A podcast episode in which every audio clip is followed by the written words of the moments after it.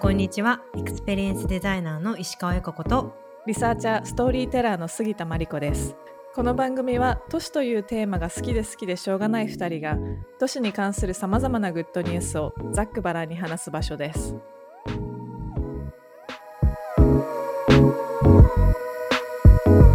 Good news for cities. オリンピック始まりましたね。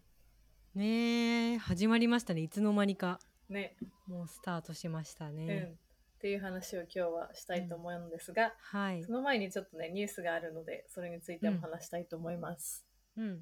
ジンを作りました。我々ね。はい。はい字を作りました。突然。はい、あのもしかしたらねインスタとか私たちの SNS を見てくれてる方は知ってるかもなんですけど、えー、と去年、えー私たちがアムステルダムに滞在してた時のリサーチをまとめたジンを最近出版しましたパチパチパチパチ、えー。えっと、200部限定ですでに結構今出ている状態なので欲しい方はぜひあのストアーズので販売してるんですけどそれのリンクも概要欄に貼っておくのでぜひチェックいただけたらと思います。イラストがね、超かっこいいんですよ。あの今回デザイナーさん、えっとカバーイラストレーションとあと中のエディトリアルデザインとまた別の人にお願いしたんですけど2人とも我々がオランダで見つけたね2人なので、うん。あのうん。それも注目ポイントかなと思います。うんうん。ローカルのねお店で見つけてちょっとうん。DM をしてね、彼らも結構あのリックっていう表紙を書いてくれた方はアイントホーヘンにいる彼方なんですけど結構、うん。あの見てる街の興味のある街描いてる街とかが私たちが興味のあるエリアだったりとか、うん。そういったこう彼のこう視点と重なる部分も私たちがあってうん。今回表紙をお願いしたっていう感じです。そうですね、うん。詳しいそのプロセスとか内容についてあのグローバルインサイトっていうポッドキャストでもおしゃべりをさせていただいているので興味のある方こっちも聞いていただけたらと思います、こっちもリンク貼っておきましょう。んう、はい。まああのグッドニュースをしてポッドキャストで聞いていただいている方も多いと思うんですけどなんかまあ自由研究として毎年こんな感じでどこかの都市に滞在して何か一つ置き土産をしてくるっていう形で、こういう雑誌とかまあなんかプロダクトになるかもしれないけれどなんかちょっとちょくちょく作っていきたいなと思うのでなんかちょっと楽しみにしてもらえたらっていうのとなんか販売会してほしいみたいなことがあれば 物理的に行けそうだったら、うん。あの出張販売会するんでうん、ぜひお声掛けください。サイン入りのねもう 買えますよっていうね。この間はね大阪と京都でやってきたので、はい。はいそんな感じですね、うん。で、ね。あのーオリンピックですよ、オリンピックですね。始まりましたね。うんそうだね。なんかそうそうそう。まあ開会式の時に我々は京都にいたからあんまり実感が湧かずに始まってるんですけど、そうだね。ちょうどねあの23日だよね開会したのが、うんの時に、えー、とある映画を私たちちょっと見に行ってきてその映画について今回ちょっと共有したいなというふうに思ってます。はい、はい、東京オリンピック2017、都営霞ヶ丘アパートっていううん。ドキュメンタリー作品ですね、監督が青山真也さんっていうのかな？うんうんうんうん。結構今どんどん面白い作品出している監督らしいんですが面白かったんだよね、この面白かったドキュメンね。タリーが。そうそうこれなんかあの劇中の中でこう8ミリフィルムが使われててそれを、えっと NPO, NPO 法人レモっていううチームが、あの提供していて彼らからちょっと紹介してもらった映画だったんですね。でちょうどそれこそオリンピックの開会式に合わせて、えっと、京都のアップリンクと吉祥寺のアップリンクで先行公開みたいなことだったから、うん。よ、し行こうかっつってね、うん。ちょっと何人か呼んで興味ある子たちと見に行ったんだけど、内容としては、ううん。ん。内容としては、えっと1964年のオリンピックの開発の時に建てられた都営霞ヶ丘アパートっていう、うん。まあ、アパート集合住宅みたいな。都営住宅だ、ね、都営住宅。が今回の、まあ、2020東京オリンピックの開催とその国立競技場の建て替えに伴って、えーっと建て替えられた。壊された。壊された。壊されて、うん。でずっと、まあ、高齢者を中心に住んでいたアパートだったので彼らが移転を強いられてしまった。それに関する、まあ、2014年から2017年までの3年間の記録をまとめられうんたドキュメンタリーになってます。うんうんうんうん。でねこのアパートがそのまさに前回の1964年かうん。の、えーオリンピックの時に、まあ、このあの東京ってこんなすごいんだぜっていうのを見せるためにある今建てられた、うん。あのビルディングで、うん。そこにみんなこう希望を持って入居したような場所で、うん。今回のその新国立競技場の範囲内に入っていったことで、まあ、建物自体もまあ老朽化していたっていうところもあったんだけれども、結構その反対意見が多いにもかかわらず強制的にうん。あの有無を言わさず移転を強いられたと。うん。で結構その1964年当時にこう入ったわ若い夫婦だったりとか家族が多かったから、今だともう平均年齢60歳以上とかね。65歳以上ね。ね65歳以上とかドキュメンタリーももうね8090のうん。方たちでもう旦那さん亡くなってるような人とかさ、うん。そういう人ばっかりがいてね。うん。そうだね。単身の高齢者が中心の団地っていう感じで、ね、あの、描かれて、ドキュメンタリーで描かれている住民たちも、お年寄りが中心で、彼らのなんか、家の中の様子とか、ね、うん。お年、なんか、近所の人たちと喋ってるなんか、日々の様子とか、うん。あと最後らへん、後半らへんはやっぱ引っ越しの準備をしている姿とか、よくね、3年間一人一人に寄り添って撮影したなっていうので、なんかうん。私は監督に脱帽だなと思って見てました。うん。うん、でも本当になんかまあなんか、うん、やっぱり本当にその住民同士の支え合いみたいな、うん。か関係性っていうものがうん。多分その1900 1964年以降、うん。もう一日一日積み重ねてできたものがそこにこう、え映し出されていて、うん。なんか本当になんて言うんだろう。なんて言うんだろうな。ここの関係を再現するのは難しい、うん。すごく尊いものがこの移転によって一瞬でなんかなくなってしまったんだっていうのは、なんかすごく心が苦しかったよそうだね。苦しかったね。なんか、綺麗なところに引っ越せるからいいじゃないとかね、そういう声も多いって、あのドキュメントタリーの中でも出てきたけど、今言ってたようになんかいやそういうことじゃなくてそのうん。近所の人たちの関係性だったりとか、うん。うん毎日行くさお買い物して、あお買い物するね、うん。あのアパートの中にある商店とかもあったりとかも、そこも移転になってしまってとか。うん。なんか1階にや八百屋さんだよね。八百屋さんとかスーパー、うん昔のスーパーみたいのがあって、うん。私いいなと思ったのがやっぱりお年寄りだとさ、歩けなかったりさするじゃん,、はいはい。階段とか歩くの大変だったり、だからその商店の人が持ってってあげてたじゃない、うん。野菜とか食べて。持ってってあげた時になんかちょっと聞いてるんだよね彼らの話をあこんなことがあってさあーこんなんで確かに。さみたいな。あの対話ってすごい大事だなと思って。確かに確かに。あこういうことが行われてたんだなと思って。そうだよね。なんかうん。確かに。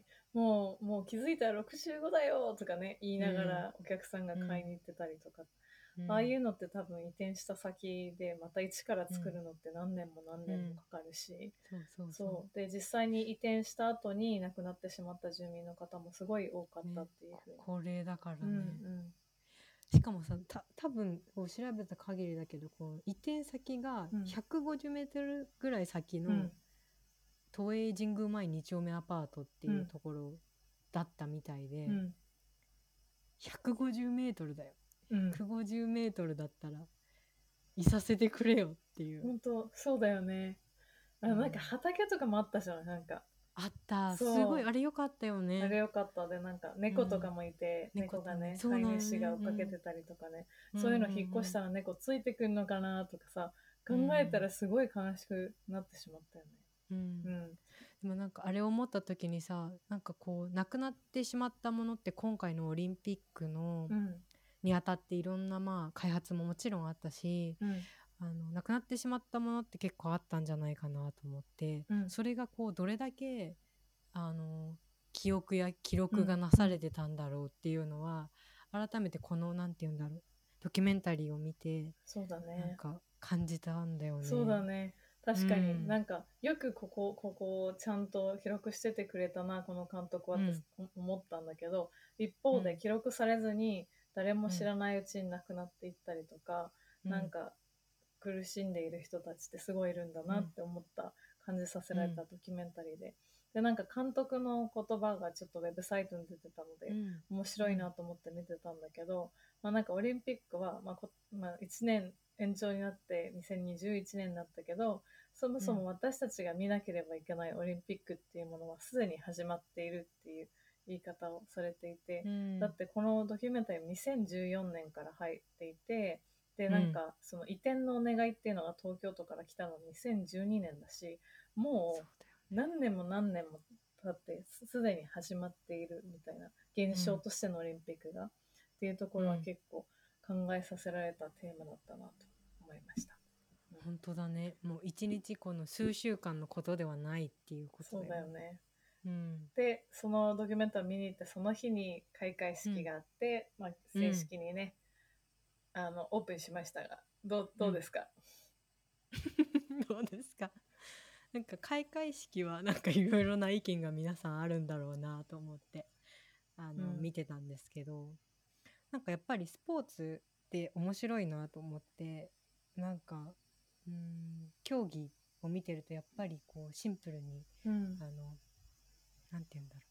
元気になるし、うん。なんかこう彼らのすがすがしいこうスポーツマンシップのあり方っていうの、気持ちいいものがあるなと思ってうん、なんかだからオリンピックが嫌だから彼らの試合を見ないとかそうだよね。なんかう応援しないとかはうん。またちょっと違う話そなんだろうなと思って、うん。なんかそこら辺のなんて言うんだろう自粛とかオリンピックを一切触れないとかそこでこう扉を閉じてしまうのはまたちょっとうん。今起こってることを見ないことになっちゃうかなとも思って、そこら辺がなかなか今回のオリンピックは難しいそうだね。うんそうだね。私も友達と話していて、あのん。開会式とかもオリンピックに対してもいろんな意見があるけど、それは、あのスポーツその選手一人一人に対する意見とは全く関係がないと。なんかうん。その選手はもう表表現者であり、そこに関わっている人たちは全力でやっているので、うん。あのそこに対しては全力でサポートしつつ、こういうね、やっぱ大きなね、ものだからね、なんか、うん。どんどんこうポリティカルな政治的なところに巻き込まれていっちゃったりとかは結構残念だなみたいなのをうん。話していましたが、でもなんか、まあ、パラリンピックは盛り上がってほしいなみたいなね。ねそうだよね。今回うん。だから結構そこに対してはみんな期待してたというか、うん。なんかこれまでと違ったこうメッセージだったり、うん。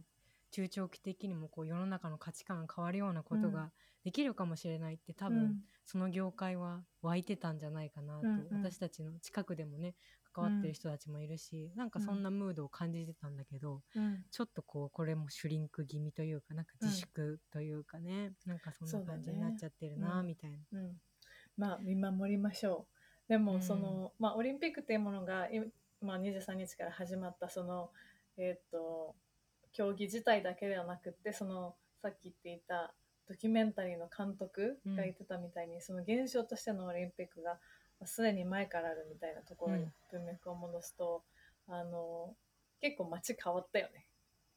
いやー変わったよ。ね。うん。東京だけじゃなく京都も変わったし、うん。あこれオリンピックで買ったんだなっていうねむっちゃあるよね。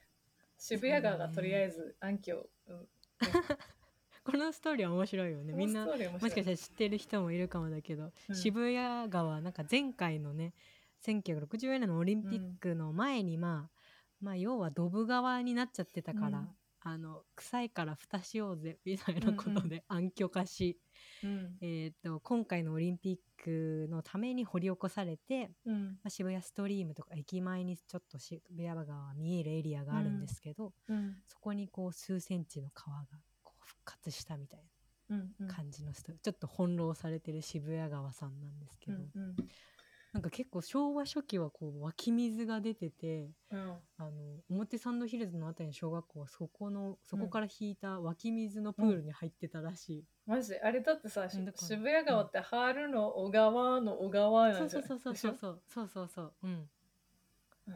そうだからいつからこうドブ川になってしまったんだみたいな、そうだ、ね。いつからドブ川になったのかっていうのとうん。もう川をなんかオリンピックで閉じた川をまたオリンピックで開けるってすごいなんか時代のね流れとかその時にうん。大切だと思われてる価値観とかなんかいろいろあって面白いなと思って、うん。興味深い現象だなと思って私は見てたんだけどなんかそれ以外にはもちろん例えばホテルが増えたとか、うん。ね、結構あの開発にお金があのどんどん集まっていったっていうのはあったなと思いますね。うん渋谷にねすあの一緒に働いてた時も結うん。構あの時期、たくさん工事現場があってオリンピックに向けてどんどん変わってる感じはあったなとうん。思いました。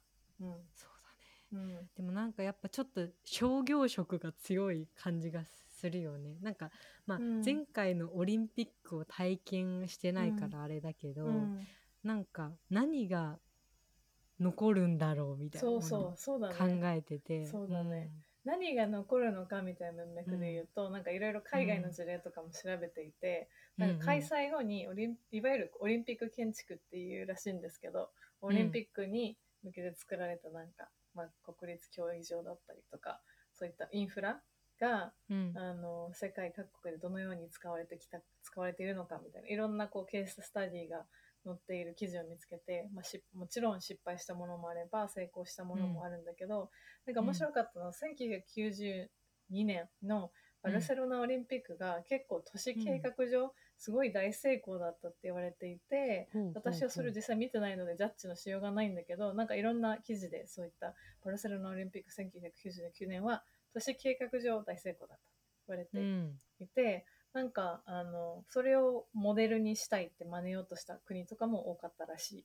と。ねえそうなんだ、うん、でなんか何が良かったかっていうのは、うん。なんか無駄なものをつ作らないっていうのと市民がすぐ使えるものっていうのをコンセコンセプトというかあの大切にしてインフラを整えたみたいで、うん。なんかスポーツ施設をバーンとオリンピックのために作りますっていうよりもこれにかこつけて都市整備をしたとか公共投資を十分にしたうん。みたいなところで、まあ、それが派生して、まあ、起業家とかホテルとか住宅建設の方とかにもあの行って、まあ、相乗効果が良かったみたいなうんうんうんうん。書いてあって面白いなと思って実際に見に行きたいなと思うんだけどなるほなんかバルセロナ市って1999年かになんかあの、うん。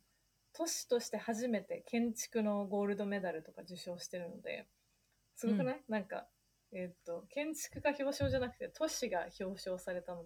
バルセロナ市が、へえ。そう。しかないらしくって。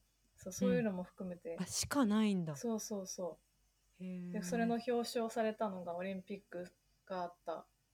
えっ、と何年後だ？8年後？6年後？うん。7年後？なのでうん。なんか関係があったのかなとか思って見てた、うん。なるほどね。確かにその大きな建物を作るって以外にそういったうん。市民のインフラを整えるとか、うん。そういったところにガンとこう使うっていうのはいいアイディアだし。まあどうなんだろうね。東京もやっているのかしら。なんか駅のゲートとか、あの転落防止のゲートとか、はいはい、うん。サインとかうん、なんか駅とか作ってたじゃん新しく。そうだね。高輪ゲートウェイとか。はいはいはい。そうだね。でもなんかパッとさあそれはあ素晴らしいものを作ってくれたみたいにみんなが思うようなインフラってうん。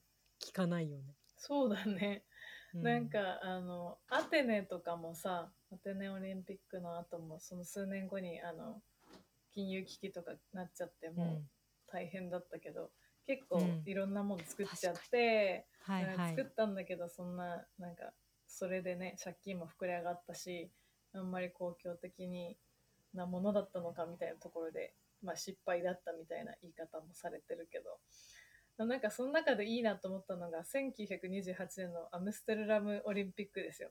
アムステルラム我々まあひいきにしてるっていうのもあるのかもしれないんだけど まず一ついいのはこの時初めて、うん女性の参加が、選手としての女性の参加がオリンピックに認められたのが1928年だった。遅い、遅いんだけどね。まだ100いや年も本当だね。経ってないなと思って見てたんだけど、この時が初めてだったっていうので、一つ功績があったなっていうのと、うん、うんあとなんか、あもうなんかね、これも写真見つけたんだけど、なんか、既存の公共施設とか、学校とかに、もうなんか、を使ってたらしくて、新しくゴーンって作るよりも、うんなんかなんかあり合わせのもので対応したらしくて、面白かったのが、ねアメリカ選人の選手の滞在場所が船だったらしい。やばくない？めっちゃオランダっぽいんだけどさ。うんやばいね、そうそうそう。その写真ねも見つけたので概要欄貼っときます。うんでもそうだよねなんかやっぱなんか開会式もそうだし今行われているフォーマットもそうだけどうん。なんか今私たちがなんか感じている価値観とかこれからうんの生活がこうなっていくだろうなうんっていうところの価値観と結構ずれてるなみたいうんなうん。のは感じるよね。そうだね。うんそうだね。あとなんか、あの、ホワイトエレファント問題っていうのも、今回いろいろ調べてて、このドキュメンタリー見た後とかいろいろ考えて、調べてた時に出てきて、うんホワイトエレファントって白い像って意味なんだけど、うん。なんか要は図体は大きいけど役に立たないものをホワイトエレファントっていうらしそう。でオリンピックに向けて作ったけど、もうこれホワイトエレファントじゃんみたいな。その、うん。オリンピック終わった後の年についてみたいな考えるときに、なんかでかすぎて使えないとか、なんか使い勝手が悪くて結局そのままになってるとか結構あるらしくて、これもちょっとキーワードとしてホワイトエレファント問題知っといてもいいのかなと思いまなる。ほどね、だからまあある意味なんか国のこうなんていうの威厳だったりうんデザインなんかなんていうんだろうそういうプライドみたいなものを外に発信するものではなくなんかやっぱ国民のなんか生活とかさなんかそういう方に、うんあのもうちょっと向いててほしいよね。そうなんだよね。そうなんだよ。でもなんかうんそのエレファント、ホワイトエレファント問題を調べてて、いくつかなんか国ごとになんかこういうなんか事例みたいなのが出てて、それがなんかタイトルとしてすごいうまくまとまってるので、これちょっと読み上げたいなと。面白そう。結構面うん白そうじゃない、えっとね、例えばなんかユニークなものねがあれば。ユニークなものがあれば、まあ、建て替えできないスタジアムの生存戦略、ミュンヘンとか、30 結構硬い結構硬い。固く門が閉ざされた巨大スタジアム、モスクワ。うん 閉ざされてそう。そうあでもバルセロナ結構ネガティブな感じだ。バルセロナ再生の落ちこぼれ、バルセロナ。えめっちゃもう毎回ディスられてるじゃん。球団に逃げられたスタジアム、アトランタ。いいのないの？いいやつ。そして廃墟だけが残ったアテネ。もうダメじゃん。もうダメじゃん。建設費は602億円、改修費は452億円、ロンドン。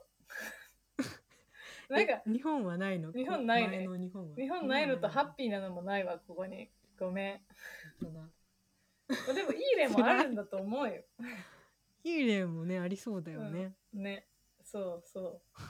だからなんか、そうね、結構こういう、まあオリンピックそのものというよりも、オリンピックと都市の関係みたいなところで、結構さ、あの、センシティブなさ、トピックだから、今あんまりね、話しにくいなってところもあって、これもポッドキャストで撮ったらなんかどんな意見が来るのかなとも思ったんだけど、うん。もっとオープンにちょっと話してみたいなと思いました。オリンピックと都市、その後みそう。だね。うん。うん。なんかまあある意味さそこれをポジティブにしていかなきゃいけないのは私たちでも多分あるしさなんかね、なんかこう批判だけじゃなくこれをどう使ってやるかみたいなことも考えた方がいいのかもしれないね。